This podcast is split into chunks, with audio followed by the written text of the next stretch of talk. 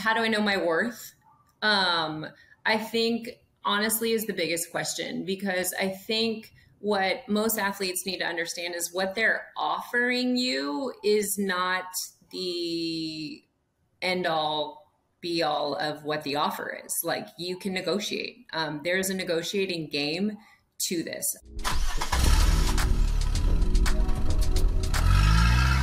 Welcome to the Car Ride Home podcast. I'm excited today to be joined by not only my friend, but uh, one of my business partners as well, Lesley Feldman. Lesley is a lawyer. Lesley is a former college softball player herself at UCLA um, and one of the co founders of Players Collective. And we're also going to share some of your other titles um, and stories and things that you've been. But Lesley, welcome to the Car Ride Home.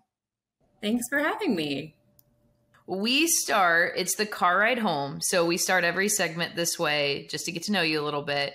Very important in the car ride you're controlling the music. What are we listening to? Country music country music. To be honest i was not a country fan. I'm born and raised in la so people are always like how'd you get into country? But it was a teammate of mine at ucla who uh, was from fresno california and she got me into it and I've never looked back. And I love me some country music. Who's your favorite artist? I didn't know it was country. I, you know, I love Rascal Flatts. I do love me some Carrie Underwood. Um, you know, just anything on the country station, I'm just in. My Texas heart is so happy right now, Lesley. the next most important, or maybe the most important, food. So in our car ride home after the game, after the tournament, where are we stopping for food? Oh gosh. I mean, when we're talking about my like travel ball days, or are we talking about like my like adulting days now? Because let's I mean, go both. My, okay.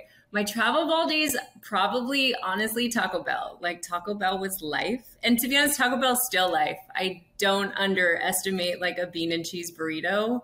Um, I still love them and still think they're so good. Um, but now that I've like to say that I've matured in some capacity, I love me some sushi and I'll never say no to Mexican food ever. So I think this is capacity. why we're friends. Taco Bell yeah. is still amazing. My body just doesn't, you know, shouldn't probably have that anymore. But yeah, exactly. okay, car ride home that you're we could go so many ways, right? As an athlete, good, bad. But when I ask you, what is the most memorable car ride home? It could have been at your youth career, it could have been in college. What is the most memorable car ride home that you've ever had? You know, I think for me, um, my memorable car rides home are for me, I grew up in LA um, and I was that child that played travel ball in Orange County. So, um, it was an hour, two hour ride with or without traffic, as we talk in LA. Um, so it was a long car ride home. And um, we have this joke in my family that, and it started from car rides home, that my mom started it. And we still kind of joke about it today that it was two positives before any negative.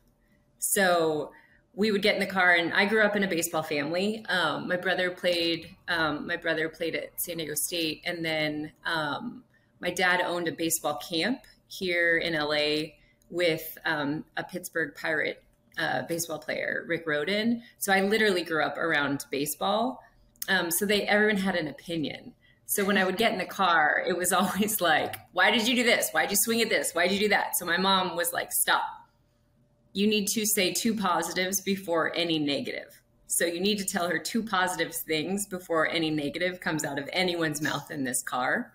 Um, and so honestly, even till today, like if you walk into a family dinner and everybody's kind of at you, I'm like, what happened to the two positive, like negative thing? Like it still kind of lives on in my family. So to be honest, my car ride home are, are those memories because it was never like a bad thing. Like my mom would be like, nope, two positives before any negative. And like my brother and my dad would do it. Like and sometimes it was like you looked really great out there or you know you had a great ponytail. Like it was you know but it would make you laugh um before they got into why'd you swing at that pitch? or why didn't you stay down on that ball? Because you know you know your family always had something to say about your play, but those are the car rides homes that I honestly remember. And like appreciated now now that I'm older.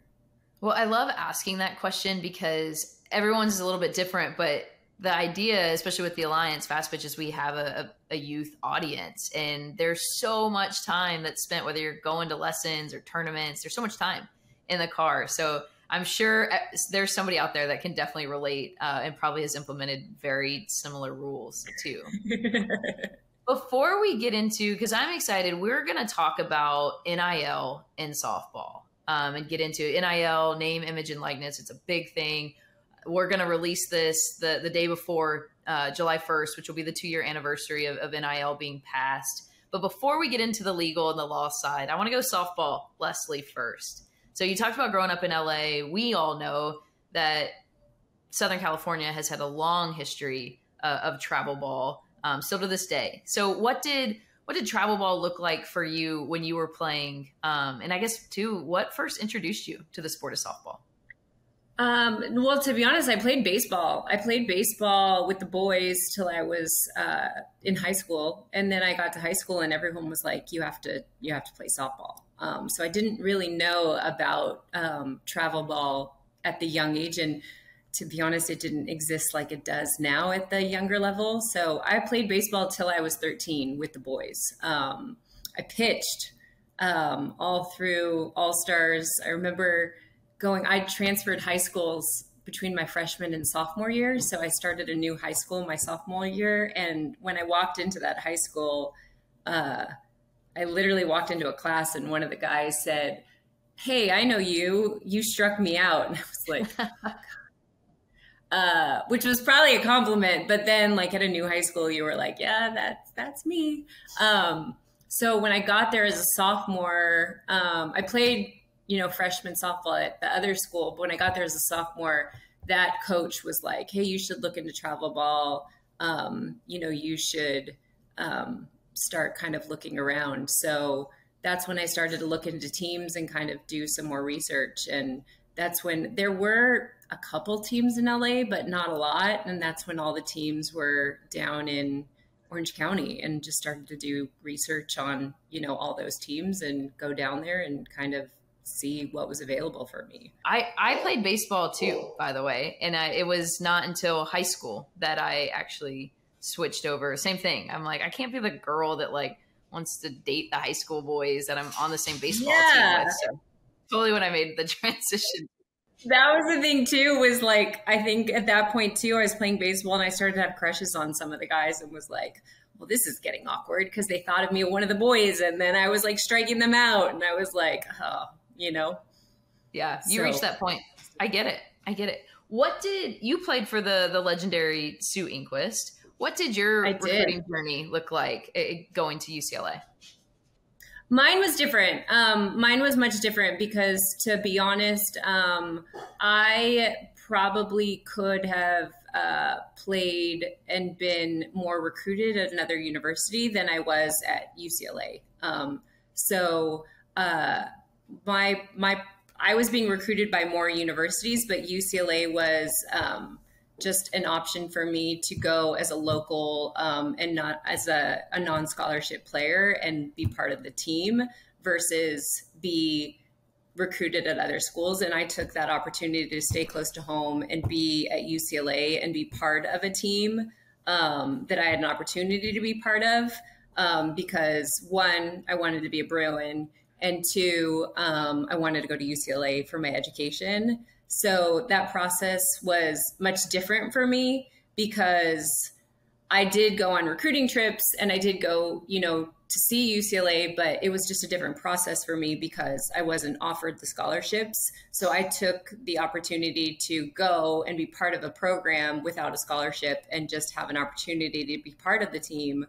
Um, knowing that you know I wasn't going to have a scholarship and that I wasn't going to have an opportunity to you know even have a position but just the opportunity to be part of a team. And i was okay with that because one it was ucla two it was the greatest program in the country. And three like i got a degree from a university and it was close to home you know? And i for me too my parents were here and i could they could come watch me play and all of that. So my recruiting journey was much different. Um, i thought you know i thought i wanted to go to a million other places but at the end of the day when i thought about it i was like i'm just going to stay close to home and take a different route than the rest of the world one thing that has not changed is the success of the UCLA softball program. It mm-hmm. has historically been one of the the top programs. Can you give us, um, for those who might not know, give us a little glimpse of the the four years that you were there,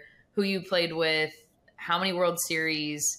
Take us back to those four years playing for Sue Enquist. What what was that like? Yeah, so I actually played for um, Sharon Backus. Um, my first, yeah, I'm like we're going. I wasn't going to date.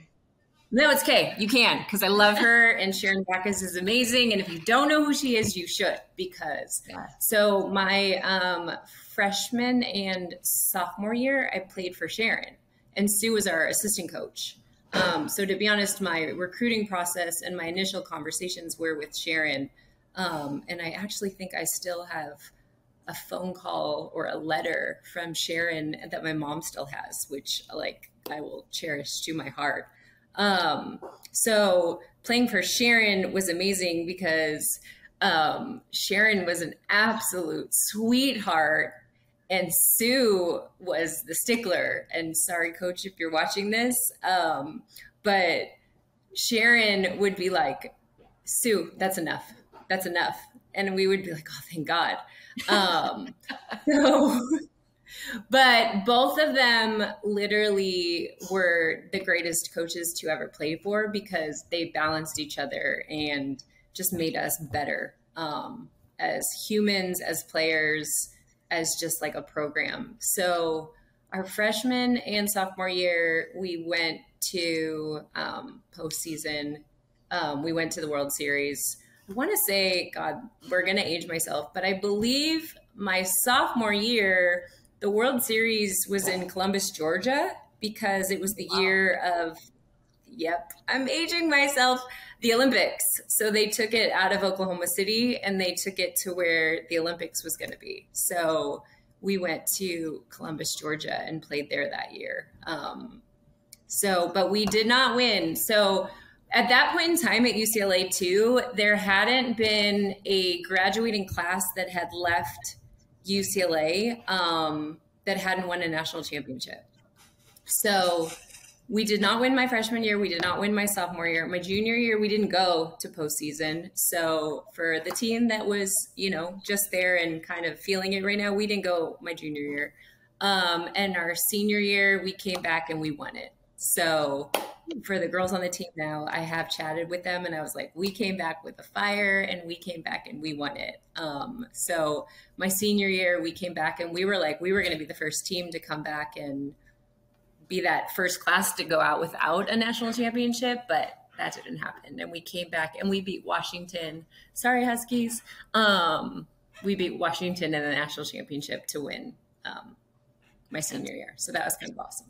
So you finished off your senior year with the national championship and then obviously go to, to law school. And I think you have a really interesting story that's super important uh, right after law school and what you got into in, in sport law. Can you talk about your journey uh, through the, your legal career and getting into the agency side and athlete representation in sport law? Yeah. Um, so I always knew I wanted to be a sport a sports agent. Like it was just always a passion of mine and kind of what I wanted to do my entire life. So when I was in college, I was always like, I'm going to law school, and when I get out of law school, I'm going to be a sports agent. So um, when I got out of UCLA, I went to law school, and then when I was in law school, I was trying to look for um, areas where I could work in sports law. And the good thing is, I had connections from all the athletes at UCLA. And there was a football player that I was good friends with um, from UCLA that was playing in the NFL at that time. And at that time, um, I was in law school in San Diego. The Super Bowl was in San Diego.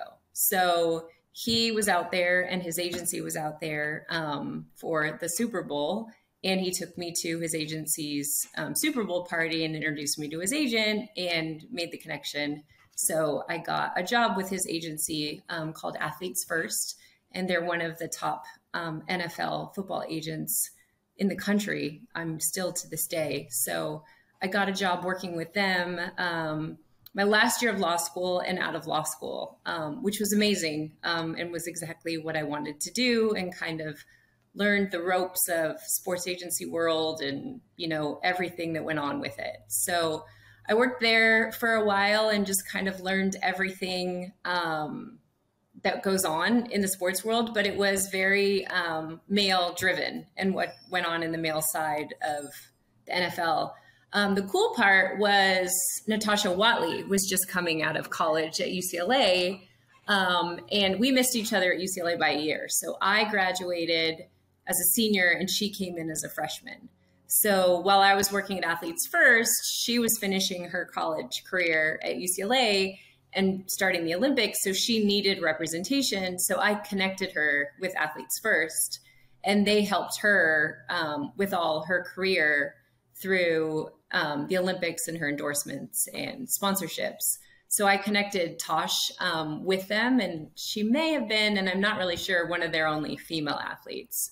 Um, I didn't end up staying there. Um, they had a lawsuit going on for like a whole bunch of other things, and um, it was they were with another sports agency and that sports agency sued them and there was a whole bunch of um, litigation going on and they lost that litigation um, initially and it went on for years. So anyways long story short i didn't end up staying there um, for the long term and i ended up moving back to la and i got into like what i call real law and got into employment law but i've always kept in touch with them um, super good friends with some of the guys that work there. But um, I've always had this love and this passion for sports.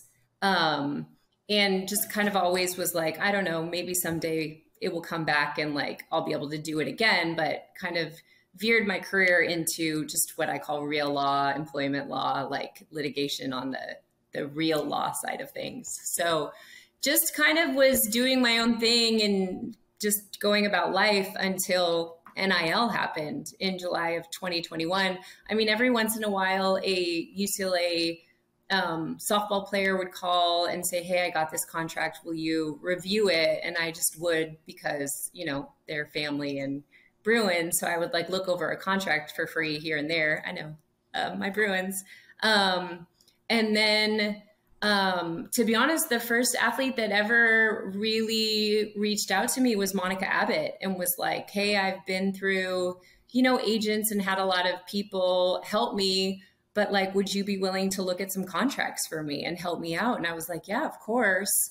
So she was like, I get opportunities all the time. And, you know, I just was like wondering if you would help me. And I was like, Yeah, like, let me know. And Monica just obviously was coming up on the Olympics. Um, and so I'm like, send anything my way. And that conversation with Monica really started right before NIL took off and, you know, got approved in July of 2021. So kind of that's where it all came about to get back into sports and kind of come back into the idea of creating a sports agency again.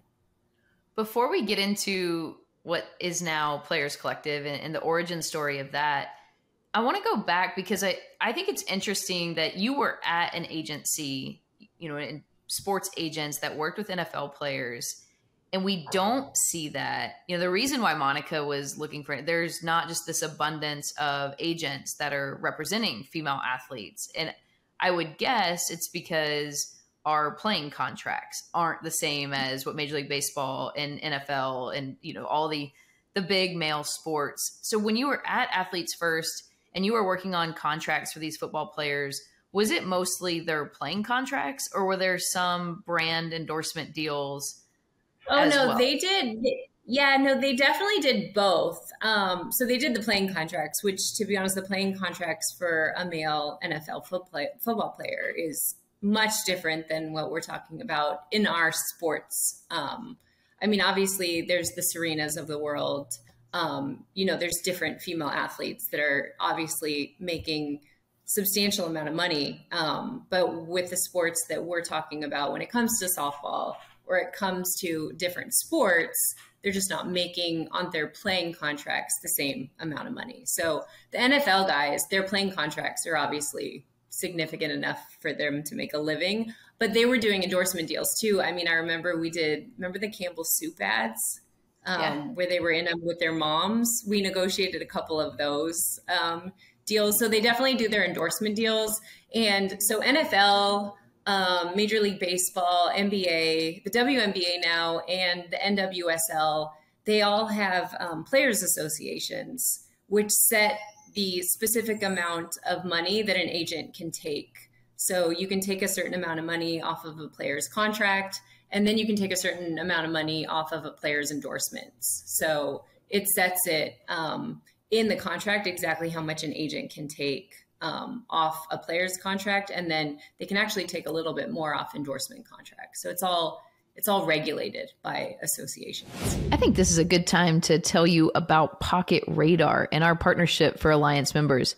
Pocket Radar is the official radar technology partner of the Alliance Fast Pitch.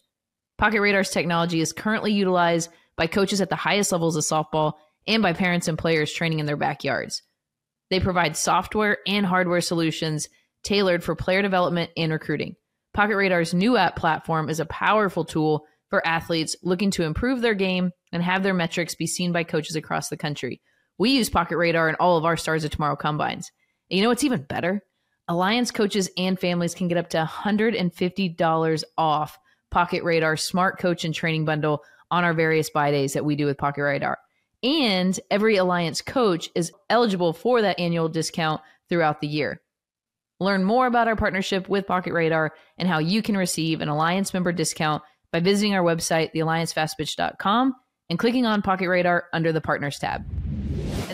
I was going to ask you or, or, have you explain to people that that's how agents make their money, correct? That it's it's a percentage of the contracts that you're out there negotiating.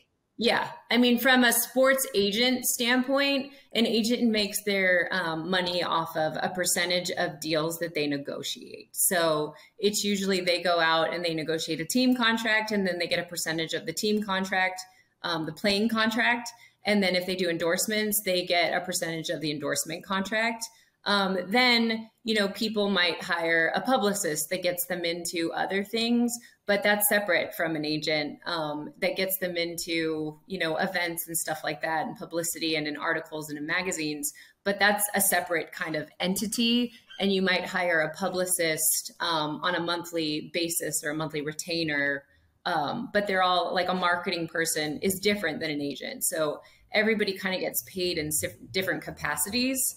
Um, and then you might have a lawyer to look over contracts. Um, usually, an agency should or does have a lawyer that's involved in it that covers it in that capacity. But sometimes people have a lawyer also because then you need a lawyer to look over the contract. So it just depends who you're working with um, and you know what they include you know within the agency you're working with because uh, you know you want to make sure that that agency has you covered because an agent might be able to review your um, or to negotiate your deals but once the deal comes in is there an actual lawyer like reviewing the contract and making sure that it's legally you know to the satisfaction that it needs to be from a legal standpoint well and this is all relevant now for our softball audience and for even the the high school players that are looking you know they're about to go into college because of nil because of these name image and likeness and the fact that college athletes can now monetize their their brand, their name, image, or likeness and be paid for it. But now you think these contracts are coming at an 18, 19, 20 year old. I would have had no idea, right? And so getting them the the proper support is super important. So now going back to shoot, I know we started talking in early 2021 um, about Players Collective and really kind of combining our passions. So I will tell my story really quick and then um, jump into to your side of Players Collective and why. But I've always personally been passionate about the female athlete brand and how can we grow the marketing around and how can we help her because a female athlete right now has to monetize her brand because the playing contracts they're they're starting to get better right across the different sports but in softball specific um, they're still not making a living for the most part unless you're playing in japan or uh, multiple places but they, they have to get they have to monetize their brand. And so in meeting you, who brings the the legal aspect of it, um, and at that time too, Chelsea Sweetos, who was super passionate, worked at Nike at the time and Instagram, and kind of combining our passions, Players Collective was born. So can you tell um, your side of of Players Collective of, of why you wanted to get in this space to help female athletes, and then tell our audience what exactly is Players Collective?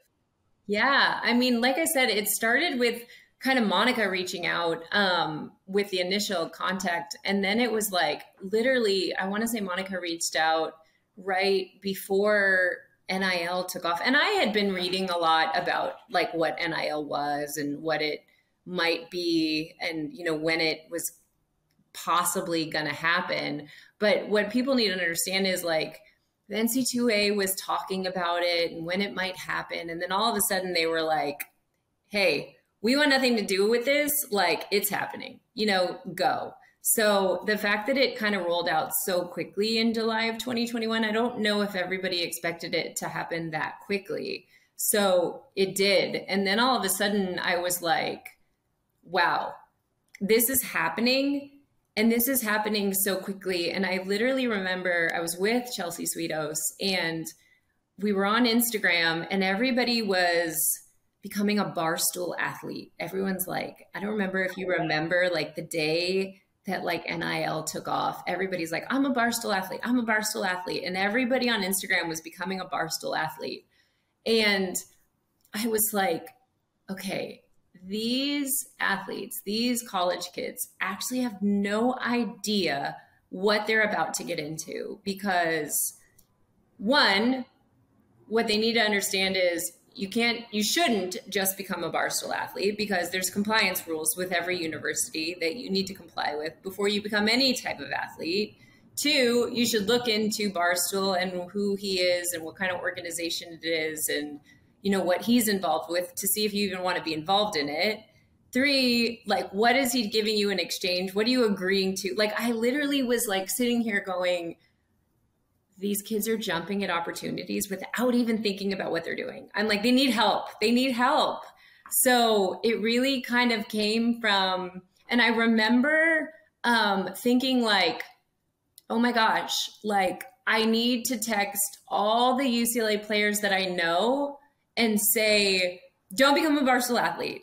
Like, just don't do anything, please, until you talk to me. Like, just please. And they were like, I did. What do I do? And I'm like, oh my God, you know what I mean? Like, so I just was trying to like manage, like, like do damage control because I just was realizing at that point in time, these kids had no idea what they were doing and I wanted to help. And so I think at that point in time, I was like, I want to start something to help athletes. And to be honest, from being at Athletes First and realizing that female and nothing, I love Athletes First. They're amazing. And what they're doing for football players is unbelievable. But there's just, for the female athlete, especially in the softball space, there's they don't make enough money to warrant the representation that a big huge agency might give that but they shouldn't be forgotten so i'm like these ladies still need help. So I'm like, I want to help them. And if we can help them, like, let's do it. So Chelsea and I were chatting. Um, and then Coach Enquist has always said to me, like, you need to meet Jami Lobpries. And I was like, we, I don't even think we had met in person. We hadn't. Um, at that point in time. But she had always been like, you guys need to meet each other. Like, I feel like you guys could do something amazing. And it's so funny because if Coach says something, I believe her um, still to this day, like anything she says. And she literally just told me, I need to meet you. And I just remember calling you and being like, I have this idea. Um, I've never met you in my entire life, but I have this idea and I want you to be, I want you to be part of it. And here we are. So uh, between your brain, my brain, and Chelsea's brain, we kind of created, we did, we didn't kind of, we created Players Collective. Well, and it's it's been so special too inside female you know inside the women's sports and what we've really been able to help. And, and let's talk softball specific because people probably have no idea. Like we see it right? You see on sports center you'll hear about these big transfers, the kid going to Miami that was offered a million dollars, or Bryce Young at Alabama and what he's getting. But softball players, it might not be publicized, but they they are getting deals and they are making money, um, and they're getting approached quite a bit. So I'm curious, what are some of when these athletes come to you because they've been hit up on the in their DMs, right? What are some of the biggest what are the biggest questions that you get and i know we we jump on with the the college athlete herself and her parents or always invite the parents um, what are the biggest questions that you get from the college athletes and parents i think one like how do i know my worth um, i think honestly is the biggest question because i think what most athletes need to understand is what they're offering you is not the end all be all of what the offer is. Like you can negotiate. Um, there's a negotiating game to this. I mean, yes, there are some brands that might say, nope, that's my budget, but also you can know your worth and who you are, one as an athlete, as your brand, as your social media, um, to be able to negotiate that, to be able to kind of ask for more or uh, ask for less. I'm and I say ask for less because they might be asking for 20 million posts in exchange for a little amount of money. So I think, how do I know my worth? Or how do I know how much I should charge for this or how much I should be getting for this is really um, the biggest question. Um, the other thing is, um, how do I know, you know, what opportunities I want or what opportunities don't I want? And in that, I always say, um, be authentic like definitely be authentic. Do not just take everything under the sun because if your social media starts to look like a walking advertisement, um, it's boring. I mean, look, I am a fashion girl through and through. And so I follow like a lot of fashion people on Instagram. But when they start to just post like that it's an ad or they're you know, getting paid for this, it's just boring to me and it just doesn't seem authentic to me anymore. So just truly like partner with people that you truly believe in and that you truly like might use their product and would use their product. So it's just kind of those conversations of like worth, authenticity, um, and then kind of understanding the rules and regulations of like what does NIL require um, and what is the process of it? And the process of it is there's steps to it. So even before we get involved as Players Collective um, at the college level, I, as an, a lawyer, as an agent, have to get certified by your university compliance department. And I have to fill out paperwork with your compliance department to be approved as an agent at that specific university. Um, and once I get approved and show them our contract, then I can represent you. And then we can move forward with representing you. Um, and then any deal that comes through, um, we negotiate, we, um, you know, go through the process. And then once we get the contract, some universities want to see the contract before you even sign it. Or some people, some universities want you to sign the contract through me, get it reviewed, and then once you sign it, then you have to submit it back to the university um, for their record. So there's just a process, um, and why I am here as the agent lawyer is with each university that we have an athlete at, I know the guidelines for each university, so I keep you on track.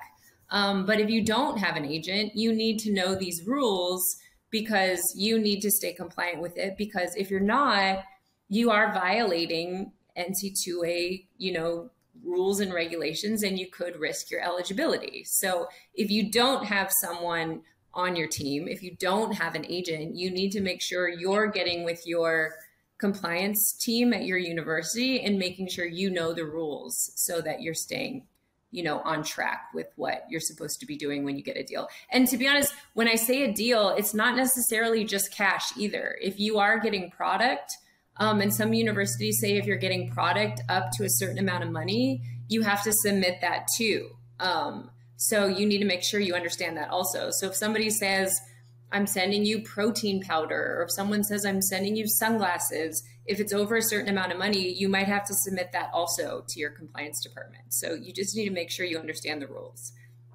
I want to pause for a minute to tell you about the Alliance Fast Pitch. The Alliance Fast Pitch is a national league system for amateur softball. I like to think of us as the pathway to play and the pathway to develop. If you're a youth softball coach or parent of a youth softball player, we know at the end of the day, you just want what's best for your daughter. But sometimes it's hard to figure out where to go or where to start. We're here to help you with that and to make your job easier. Softball is an important part of your life, but it's only a small part of your life. Think of the Alliance Fast Pitch as your one stop shop for everything. Build your fall, spring, summer schedule of tournaments inside your region. Compete on a level playing field to earn your national championship berth. Join a community of fellow youth softball coaches, parents, and athletes. Check out our national leaderboards for all ages. Understand where your daughter stacks up compared to her peers inside a region or even nationally. Help your daughter get recognized nationally through our player recognition programs and get access to all of the discounts and benefits of being an annual Alliance member. We brought the best in the industry into one home so we can provide softball families with access to the best resources at a more affordable price. We built the Alliance Fast Pitch on two principles collaboration and putting the athlete first. Together, we can grow. Together, we can do better for our athletes. Be a part of the fastest growing softball community. We're here to make your life easier and your experience in softball better. Join us today. Join the Alliance Fast Pitch by going to thealliancefastpitch.com and follow us on all of our social media platforms. So it's so important. And that's what between all of the the rules or maybe now like not even some of the regulations, I think having somebody in the guidance in every school is a little bit different. And then I think the other side of that that just intrigues me so much is these college athletes they're going into business, right? They're getting real business because there's things I do now as the the CEO of a company that there's no way I knew back then of contracts and negotiations and, and things like that, or even managing the deliverables. Because once they sign that contract, they have their side, right, where the athletes have to have to deliver. What are you telling the the athletes that you represent um, how are you kind of going through the contract with them and saying, hey, don't forget, like you got to post, you have X amount of posts yeah. that you have to do. What do those conversations look like with the athletes? Well, I try just with our athletes, I try to keep them involved in the entire process. So even if we get a contract and I have to change a part of the contract um, and the language in the contract, I actually try to explain to our athletes what I'm asking to be changed because from my standpoint, I want to teach our athletes to be business women. So I want them to understand like, hey, this is what the contract says, and this is what I'm asking to be changed and why. Um, because I want you to understand it. And I want you to understand why I'm asking for this to be changed because you should understand the process. You might not have to speak to it one day, but you will know how to if you ever need to or if you need to review it. Um, what's I think is really sweet conversation is like Sis Bates got asked, you know, a question about a contract the other day and she knew how to answer it for, you know, a friend. So I'm like, you know, makes my heart so happy that you listen to me when you're talking, you know? And she was like, Is this right if I say this? And I was like, Yes, it is. I, I do think it's important that they're learning business, right? And they're learning that they have a responsibility on their side as well. They're getting to understand contracts and then they have a responsibility on their side to actually you know however many social posts or appearances or things that they have to do so once we've gone through the contract and then they have to complete it then the next conversation is okay here's um, the deliverables um, and usually where that comes into place is now we have Sierra Romero on board and she kind of gets involved when it comes to the deliverables. So if it's once a month, um, it's a social post, whether it's a reel or whether it's, you know, it could be a static post, which is actually on their feed. It could be a story. Then Sierra gets involved of kind of making sure that they create it, um, making sure that it, you know, is up to standards, making sure they're tagging the right people, um, and then keeping them up to date on like what needs to be um, completed.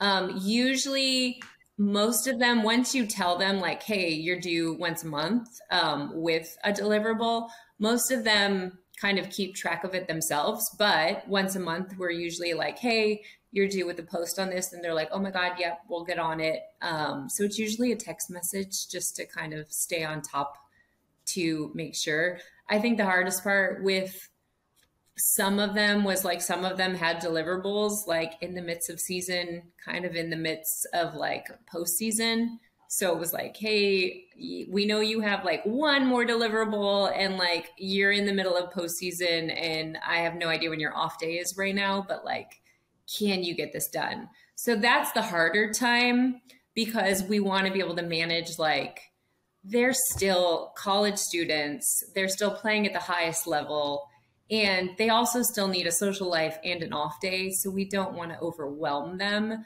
But they also are business women and they, you know, sign a contract and they need to complete it. And they understand that. So they usually all write back and we're like, no problem. So sorry. Have an off day on Monday. Like we'll get it done um, as soon as we can. Can you can you tell the story because we we just finished up the World Series and, and, two of the players on on Oklahoma, Grace Lyons and Tiare Jennings, are Players Collective athletes. So we all as fans are watching them compete for a national championship, but they are business women and they actually they have agreements. And for brands, there's no better time, right? From a business standpoint, all eyeballs are on those athletes during the Women's College World Series. Can you can you share how you worked with Tiare and Grace um, during their national championship run and dealing with the brand? My first, my first text is always like, "Okay, we got this opportunity. I know that you guys are in the middle of the World Series. I know you're about to check into the hotel. Do you or do you not want to do a deal with?" And it was with ufos because it's not a secret anymore. It's on social. Go check it out um, uh, and tag ufos Um, do you guys or do you not want to do um, a social post for ufos while you're at the World Series because they'd like to get the content um, while you guys are there? Both of them were like, yeah, sure, no problem. They both wrote, you know, if we win the first day, we'll have an off day this day. If we lose, we'll have an off day this day. We'll try to get it done on our off day. So, what you guys um, need to understand is when you do a social media endorsement for a brand that the university does not have a partnership with, it can't have anything to do with, in their case, the Oklahoma logo. So we have to do it outside of Oklahoma's field, outside of Oklahoma's jersey. It has to be somewhere completely separate. So they were like, we'll go to the gym in our hotel and we'll do it in the gym in our hotel. And I was like, you guys are amazing. So they literally did it on their off day in Oklahoma in the hotel of their gym uh, on their off day um, in between the World Series. And I, I honestly think they went down there at like eight o'clock at night and shot it. And they were texting me and they were like, what do you think of this? What do you think of this? And to be honest, it just makes me so happy because um, they obviously were at like the height of the World Series, had so much going on. Um, I know, I'm assuming they had practice that day, you know, even though it was an off day. I'm assuming they had team meetings and video and all of this stuff. And at the end of the night, the two of them went into the gym and recorded content, you know, for an NIL deal. And to be honest, I thought it came out great and amazing. And when they sent it to me, I was just like, I, I love you guys so much. Like, this is amazing. So it's the stuff behind this. Because you're right. It's on social right now. You can go look at Grace Lyons and Tiare Jennings Instagram or any other social media and see that. But it's like, oh, wow. That's what went on behind the scenes while they're also managing everything else eh, going. It's just crazy. Well, and I want to tell another story. Our, our most recent Players Collective athlete, Nyjah Canady, obviously had like I get chills thinking about Nyjah's run through the World Series. And I think what people don't realize too, it's very simple for me to go follow Nyjah. Well, that was happening. What did she say? Like tens of thousands of followers start coming in to to start following her, but also obviously brands are paying attention during Nyjah and Stanford's run. What were the questions? Because I'm assuming brands were already reaching out to you, right? We're not signed with Nyjah. You know, I know we're from Alliance All Star Games, but other than that, we don't really, you know, there's not a relationship. But what were the brands reaching out to you about in regards to Nyjah? Well, so we obviously have connections um, with brands just from the athletes we already represent and the brands we already work with.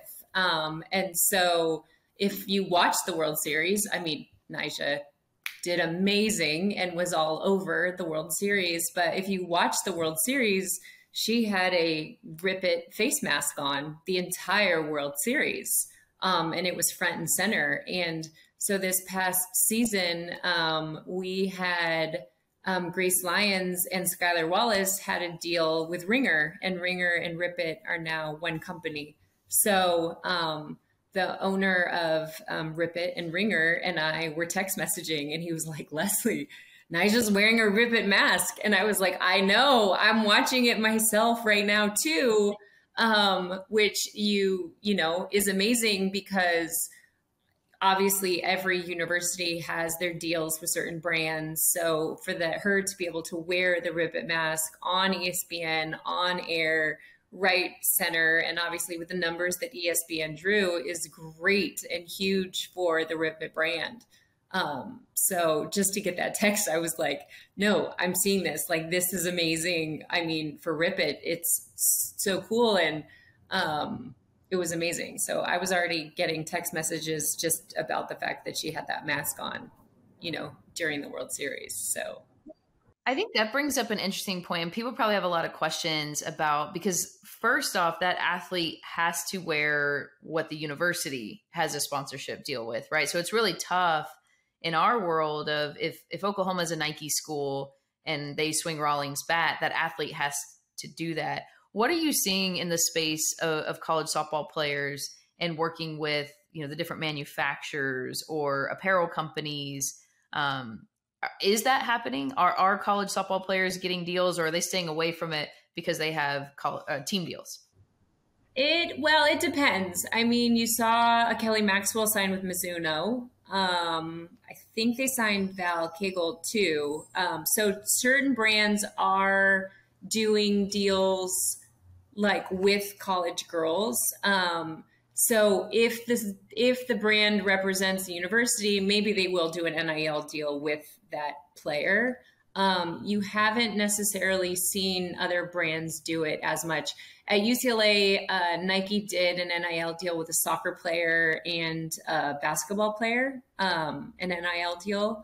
I'd like to see more of that in that capacity, to be honest. I'm trying to push more of that um, because with our athletes, we have some of them. Um, we have obviously the endorsement deals for the pro level, but at the same capacity, um, you know, you can still get the social content and the posts from the collegiate player also.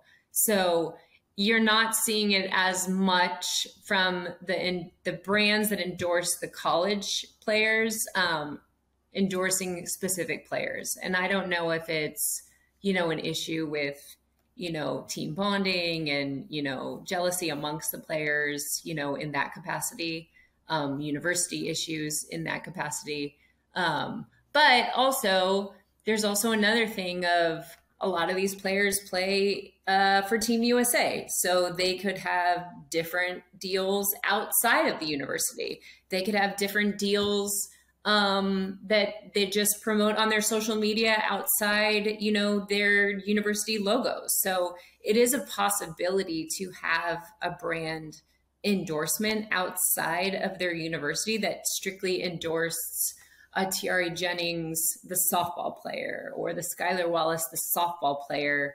Um, that's not specifically the Tiare Jennings, the Oklahoma softball player. Um, so it is a possibility. And I mean, obviously, those are always the conversations I'm having with different brands to try to get them opportunities. It's so interesting. It's still, I mean, we're two years into this thing. It's it's all over the place. We could probably get in the conversation about collectives too, because I know actually let's go there. Because that is what is can you explain to people because there's rumors all the time right? Like we look at the transfer portal and people are like oh they're giving her this kid got x amount of money. Um, have you worked with collectives in softball? And tell people what exactly what is a collective? Yeah collectives are um, uh, groups that have been established through universities that um, are created to the best way to describe this are created to give opportunities for players to have NIL opportunities in exchange um, for compensation. So rather than it be through specific, um, one, they're supposed to help them reach out to specific brands and corporations through, you know, the donors or alumni of the universities. So the collectives are supposed to be a group of donors within the organization or the university to bring about like alumni to bring NIL opportunities together. Um, so think of a university building like an alumni base to create NIL opportunities. And in that, um, they're going to create different opportunities for different athletes in different sports across the board. And in exchange for that, it might be through a specific company, it might be autograph signings, it might be signing memorabilia. Um, it's just kind of a different route of an NIL than doing a specific brand partnership. Um, so it's different, and each university is creating them, and each collective is different. Um, some you might get uh, an NIL opportunity because this collective wants you to do a nonprofit and they want you to go work at shelters or, you know, uh, a women's shelter or Habitat for Humanity in exchange for compensation. Or another one might want you to do an autograph signing on the weekend, or another one might want you to sign memorabilia on the weekend. So they each have kind of different criteria in which you could um, be paid out of the collective for an NIL opportunity. We're just breaking myths over here and, and, delivering facts here. I so uh, people are still probably trying to process what is this thing? Okay. But I think an important question that a lot of probably youth athletes and more so their families too have my daughter's getting ready to go to college. She's going to be on television, right? How do I get started? what should I be doing yeah. as an athlete in this road of NIL? Well, I it's funny. I have some parents slide into the Players Collective DMs asking me this all the time, um, and I was like, "Be careful," is what I say because I'm like, "You're asking me about your 10 or 11 or 12 year old daughter." So, um, because it's not just about their playing ability anymore when we're talking NIL. So, yes, does it help if they're an amazing player? Yes. Does it help if they're, you know, the next Nyjah or the next Tiare? Yes, it does.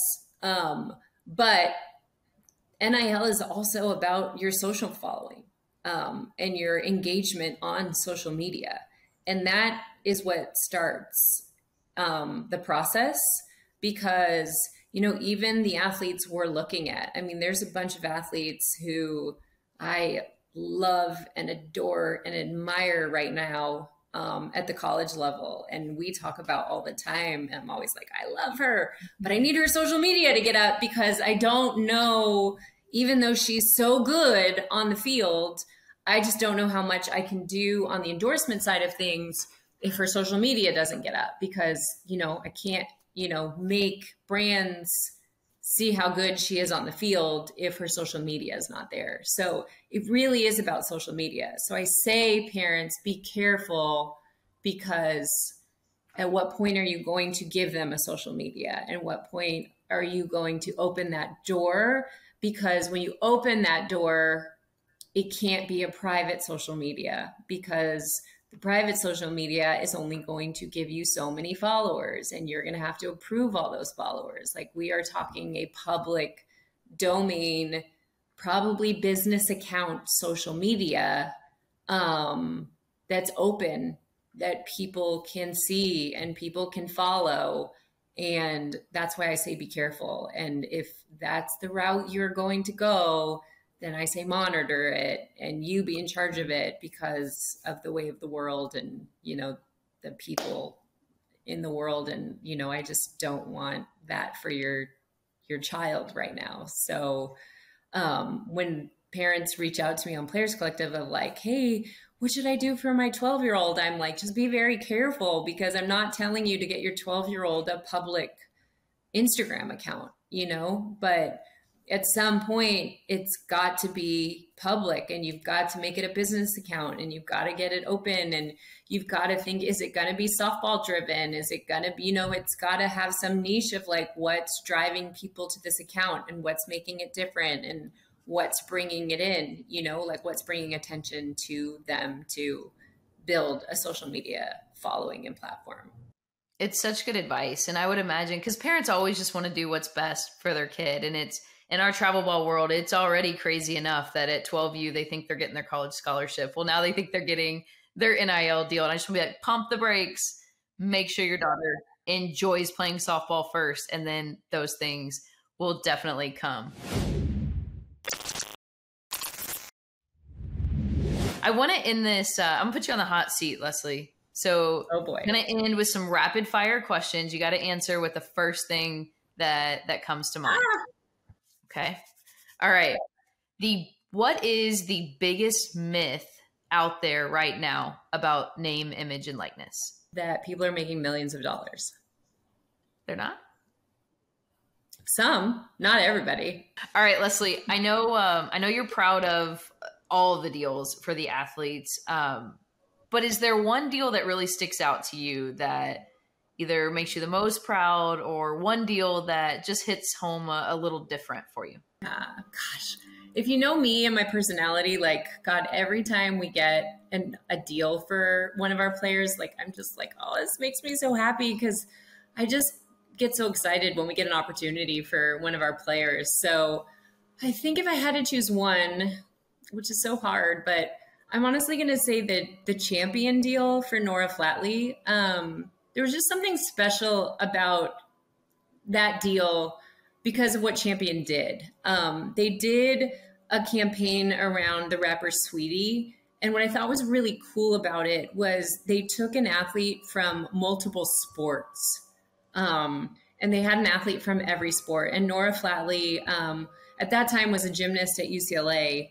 Um, and they had athletes from different sports in this campaign, and it was called Get It Girl, and it was a commercial that aired um, everywhere, and it was just really cool what they did to kind of not only show like female empowerment, but female sport, um, and then use you know such a high profile rapper involved in it, and I mean Norah was great in it and featured in it, so I think that was just really cool to see. And um, what was cool about that um, deal too is it was not just the commercial; it was a multi-year deal, and then with it um, came opportunities for her to be involved in other shoots um, and you know partnerships with it, and then also a mentorship program. So if she wanted, you know, other kind of mentorship and guidance in her career post college,